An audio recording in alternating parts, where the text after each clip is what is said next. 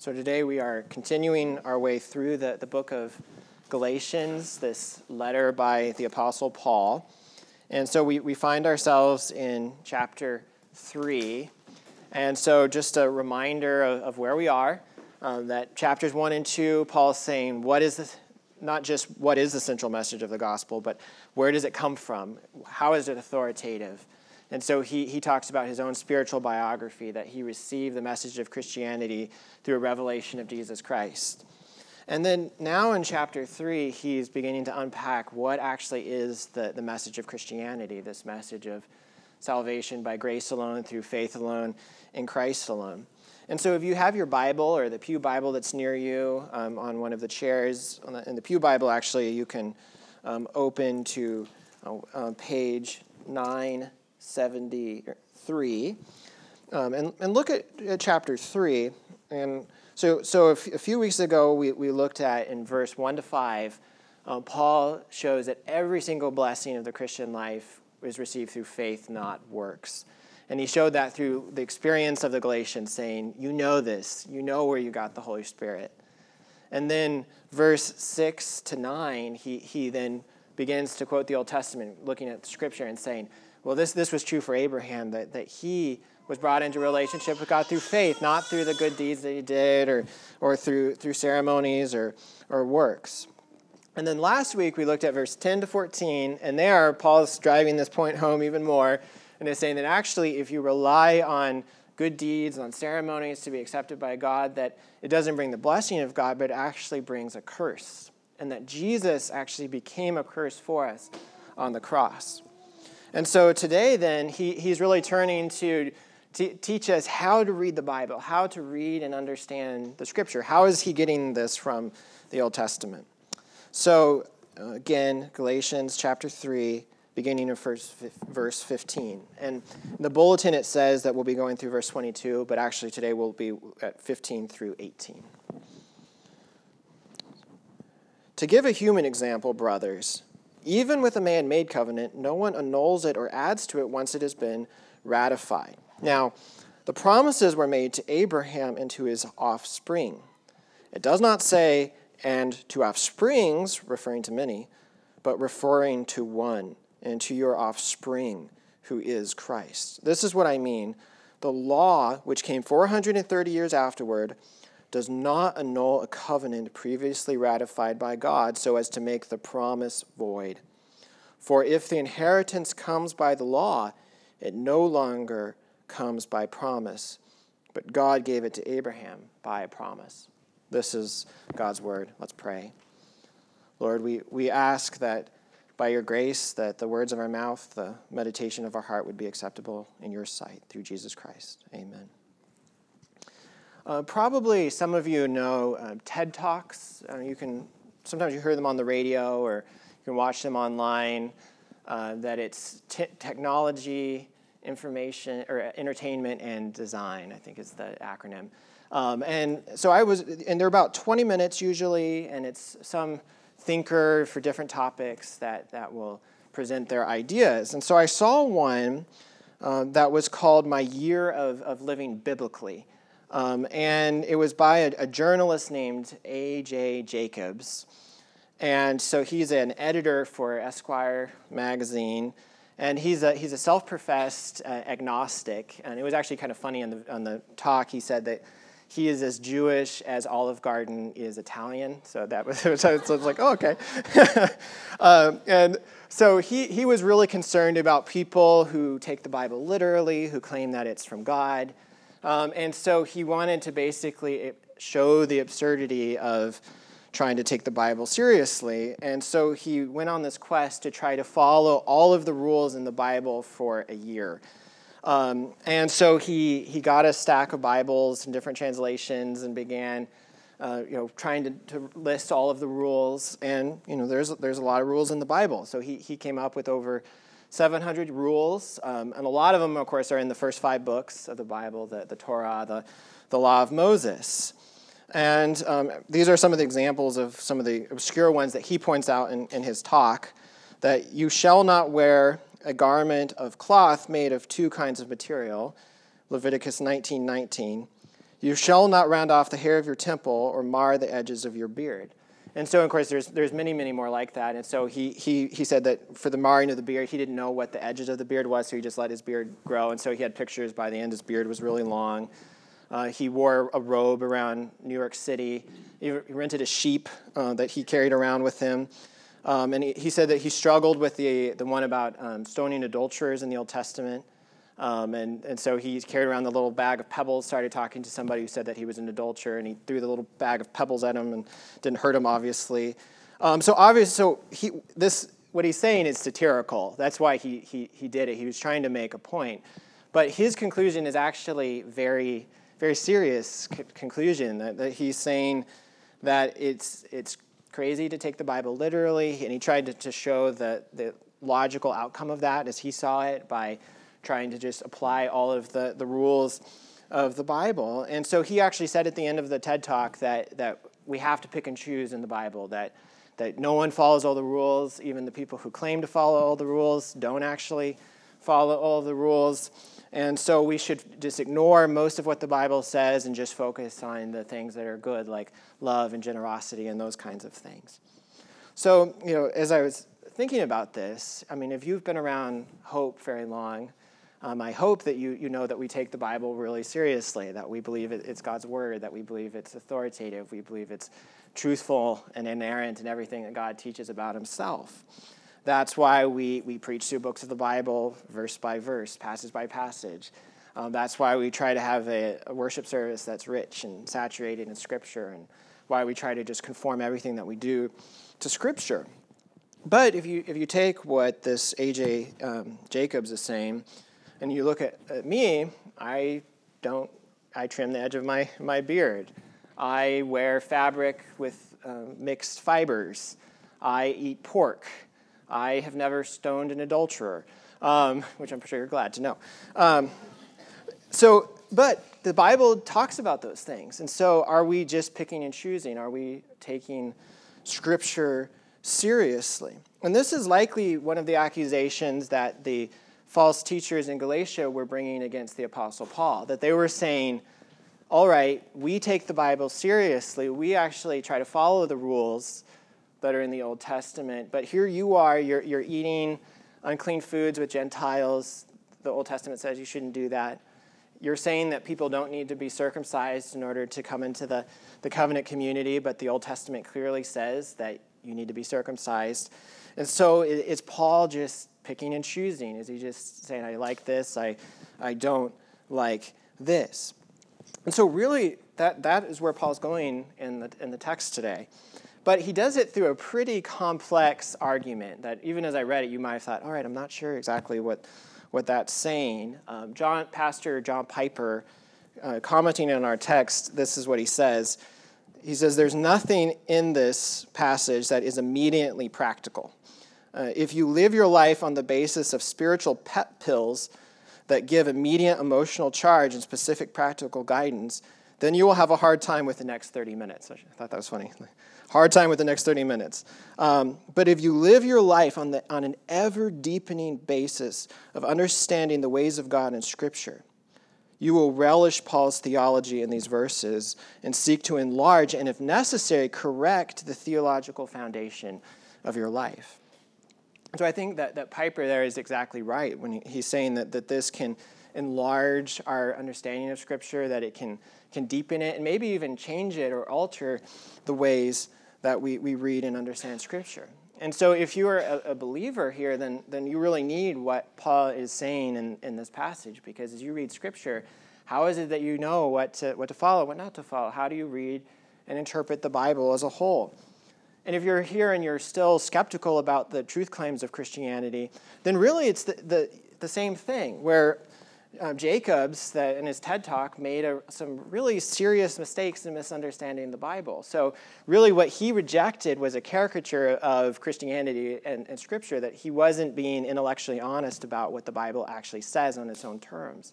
And so, if we're going to reject Scripture, or if we're going to ridicule it, then we should definitely at least understand what the Bible is saying if we read it as a whole and as an unfolding story of redemption.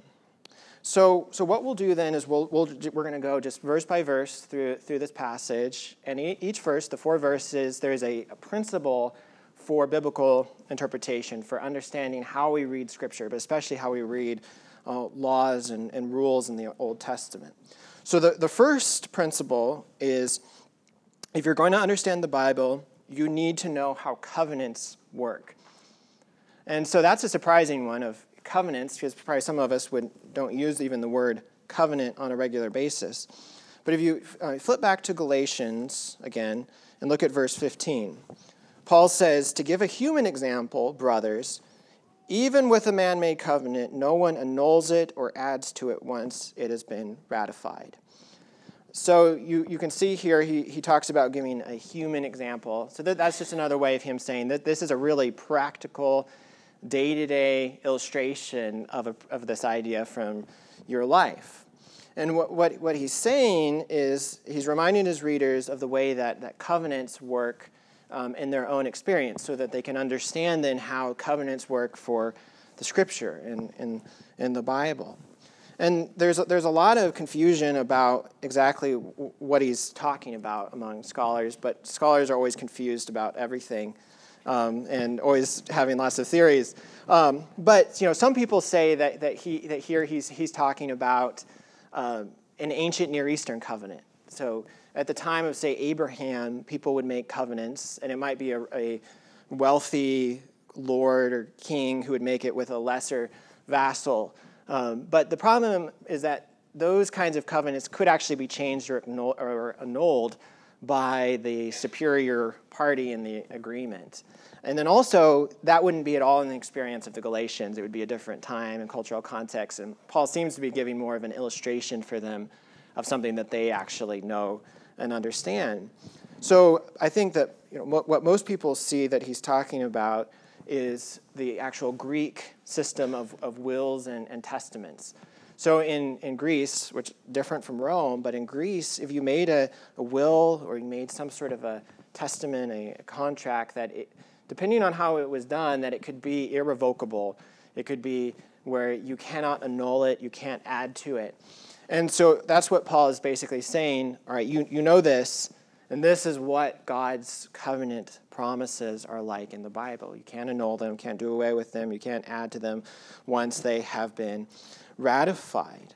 And this is actually exactly what, what God says back in the Psalms. In Psalm 89, verse 34, he says, I will not violate my covenant or alter the word that went forth from my lips. So he's saying, once I have made a covenant, once I have made a promise, um, I will not alter it. I'm not going to change it, that it is secure and held fast. And so this is an incredible uh, think, blessing for believers that, that God's promises are fixed and, and true, and that, that there is as truthful as his character, that, that God is, is faithful and unchanging, that when he says something, he's not uh, fickle, where he's going to do one thing one day and do something another. And, and therefore, we can actually trust him and, and rely on him, whether things are hard or whether things are, are good, knowing that he is the same. So that's the, the first principle that Paul lays out is for us to understand this nature of, of covenants. But here's the, the second principle um, in the next verse. He, he says, well, rather, if you're going to understand the Bible, you need to know that Christ is the main character of the biblical storyline, that Christ is the main character. So, so look at verse 16. He says, Now the promises were made to Abraham and to his offspring. It does not say, and to offsprings, referring to many, but referring to one, and to your offspring, who is Christ. So, Paul, you know, after giving us a sense of the nature of a covenant, he goes to one of the, the first and the most important covenants that God made a covenant with Abraham. And we said, if you remember a few weeks ago, that Abraham was raised in a, a pagan home in Mesopotamia, and God called him out of that into the, the promised land of Canaan, and that he, he promised that, that he would give him an inheritance of, of the land, and that he would bless him, and that, that through him all the nations would be, would be blessed. This incredible promise. And actually, if you, if you turn back to, to Genesis in your Bible, to, to Genesis um, chapter 13, beginning in verse 14, you, you actually see the, the promise. And, and Paul is actually quoting um, these verses, and it, they come up a couple times uh, in Genesis. Um, this is one of the places that he's quoting. So, uh, verse 14 of chapter 13. God said, Lift up your eyes and look from the place where you are, northward and southward and eastward and westward. For all the land that you see, I will give to you and to your offspring forever. I will make your offspring as the dust of the earth, so that if one can count the dust of the earth, your offspring also can be counted. And so Paul then is he's picking up that word offspring and, you see there in, in verse 15. And, and he begins to make a really big deal about the, that word. And actually, he's making a big deal about the fact that it's singular, not plural. And, and that, that God says, and I make this promise to you, Abraham, and to your offspring, not offsprings, referring to many. And he says that that offspring, that is the, the, the heir of the promise, is, is Jesus Christ. And again, this is a place where we can get confused at, at first. Uh, because if you think about the word offspring, some translations say seed. Um, if you were to go, say, to your family reunion and your, your grandfather was there, and he, he was looking around at all everyone gathered and, and said, Oh, it's just so great to see my offspring here. Uh, you wouldn't then stop and say, Well, well which one are you happy to, to see? You know, or uh, which, which one do you, do you like the, the best? Or, or, or, wait, do you mean offsprings? Are you referring to many or to one? Because in, in, in our language, it can refer to a group or it can refer to an individual, an offspring, many, or, or one. And it's exactly the same way, actually, in ancient Greek, ancient Hebrew, that that word has that kind of, of flexibility. And so some would say, well, maybe Paul didn't know that the word could mean that, but he, he actually he obviously does, because if you if you flip back to the book of Galatians, just after our passage in verse 29 of chapter 3, he actually uses the word offspring to refer to Christians, to those who are counted as offspring through, through Jesus Christ. So, just in one chapter, he's saying here offspring means one person, and here offspring means many people. And so, what is he, what is he talking about? Why is, why is this, he bringing out this kind of confusing distinction of, of a word? Uh, well, what, what, what he's getting at is that, that Jesus Christ, that as the, as the promised Messiah, he is the true offspring who the, the promises were made to.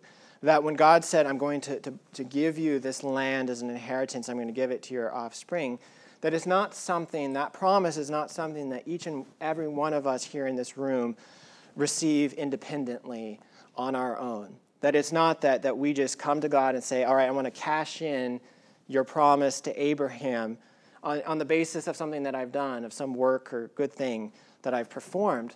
But we, we come to that only through Jesus Christ. That, and the promise isn't just a plot of land in the Middle East somewhere, that the promise is bigger than that. It's the promise of inheriting the world, of inheriting a kingdom that Jesus took possession of in his life, his death, and his resurrection, ascended into heaven, is sat down at the right hand of the Father in glory, and coming again to judge the living and the dead.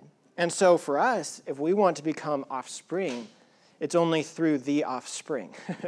that, that is only as we repent and trust in Jesus and that we are united to him that we become offsprings with him.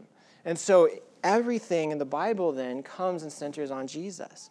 So that this is why it's such an important interpretation, interpretive lens that if we're going to understand Scripture, we have to look at it through Jesus. And this is one of the places where A.J. Jacobs and his quest to live biblically for a year uh, went off the rails because he thought that he could just approach the Bible, approach the Old Testament, look at all of the rules, and just directly apply them to himself. But he didn't realize or didn't pay attention to the fact that there's a promise even before the giving of the law.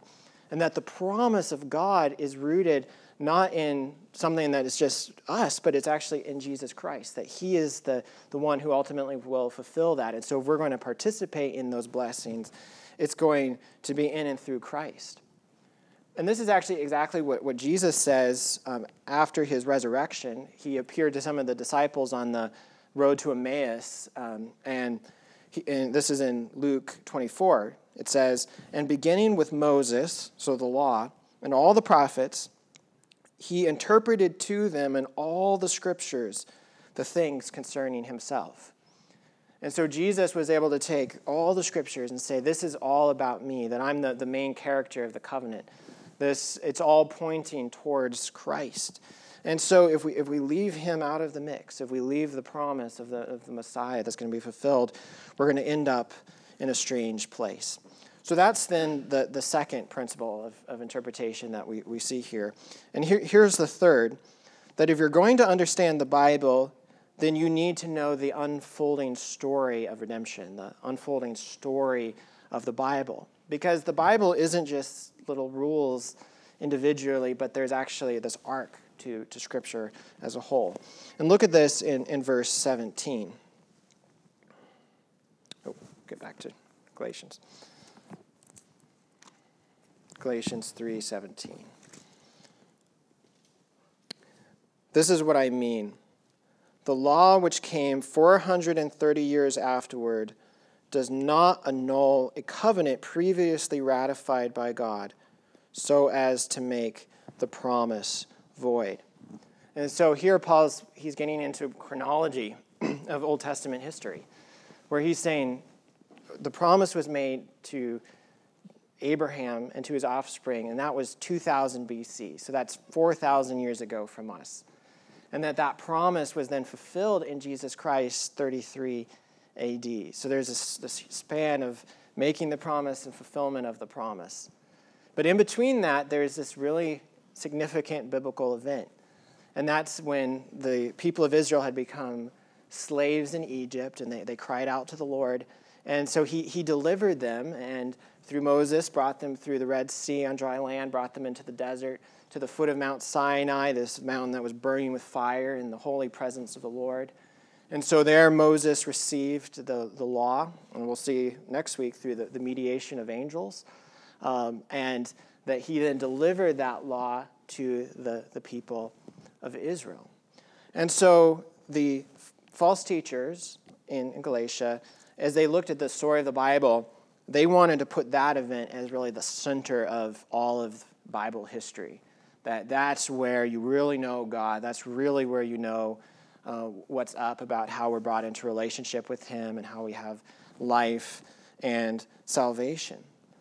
But then Paul, you know, saying that yes, God gave that covenant. It's true. It's His word. But he, he wants us to see how it fits into the story of, of redemption. So he's saying, remember that the promise to Abraham was first, that, that 430 years from Abraham to the, the giving of the law at Mount Sinai. And therefore, the, the, that second covenant that God gave at, at Sinai, it doesn't annul, it doesn't add to the covenant that had been previously ratified. So he's, he's applying that, that analogy that he had mentioned earlier. And what, what he's, he's saying then basically is that the law is, is it's in this promise sandwich, basically. You have, you have law, you have promise made before, promise fulfilled afterwards. And so if you're going to understand, if you're going to apply the law, you have to do it in light of the promise uh, on, on all sides of it. And so you can think of it almost as a kind of unfolding tree. That, that if you have wood, if, it, if you have just a pile of sticks on the ground, that's the way it is to approach the Bible apart from the, the unfolding story. Uh, but if you ha- that's very different from a tree where you have the root. That's the, the God's promise to Abraham. And it comes up through this trunk that is the, the covenant at Sinai with Moses and the giving of the law. But at the top, it, it bears fruit and, and blossom. Um, that is God's fulfillment of his promise to Abraham. And so it, it all fits together and, and, coheres. But you can also think about it even in, in terms of somebody's life. That if you want to understand who somebody is, you really need to know their, the story of their, of their life, how, not just individual little pieces, right? That you might say, okay, I know in this moment this person weighs 180 pounds, say. But just dangling out by itself, that doesn't mean very much. But if you knew, oh, okay, two years ago they weighed 350 pounds, like knowing the chronology of that and how it fits into their story, it would make a big difference to the way you think about just an isolated fact. Or if you say, oh, this person has a, a doctorate degree, you might look at that differently if you knew that they were raised in extreme poverty or didn't have access to, to education. And that's because stories matter. And so they matter for our lives, they matter for relationships, and they matter if we're going to understand and apply Scripture, which is exactly what Paul is saying here. And so, again, this is where that a, a, Jacobs in his quest to live biblically was, was going off the rails, where, where he wasn't looking at the, the story, the unfolding of Scripture. And we can so often do the same thing where we want to just pull this out here, or this out here, or we like this, or we, we don't like that. We forget how does this fit into God's purposes from Genesis to, to Revelation. So that then is the third principle of, of biblical interpretation. And here's the, the fourth and, and final that if we're going to understand the Bible, that we need to know the difference between law and promise, the difference between law and promise. And we see this in verse 18. He says, For if the inheritance comes by the law, it no longer comes by promise, but God gave it to Abraham by a promise.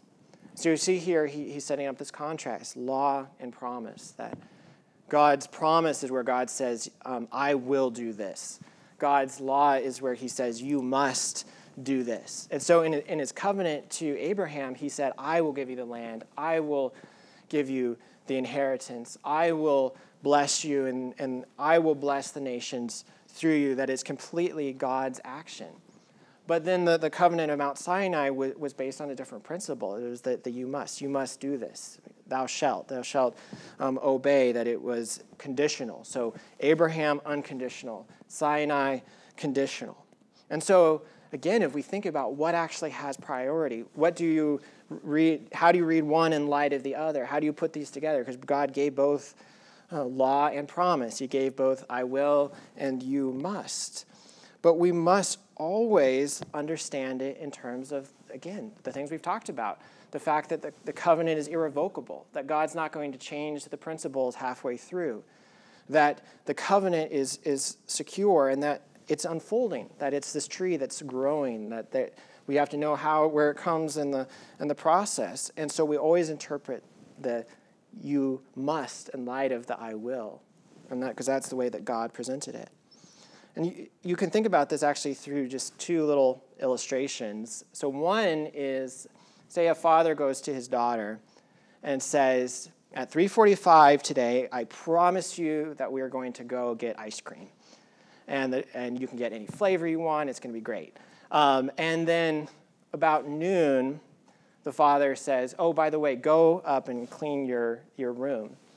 Um, and then it comes time to, to get ice cream and the, the child still hasn't made the room, then does the father say, Well, you didn't clean your room, so we're not going to go get, get ice cream?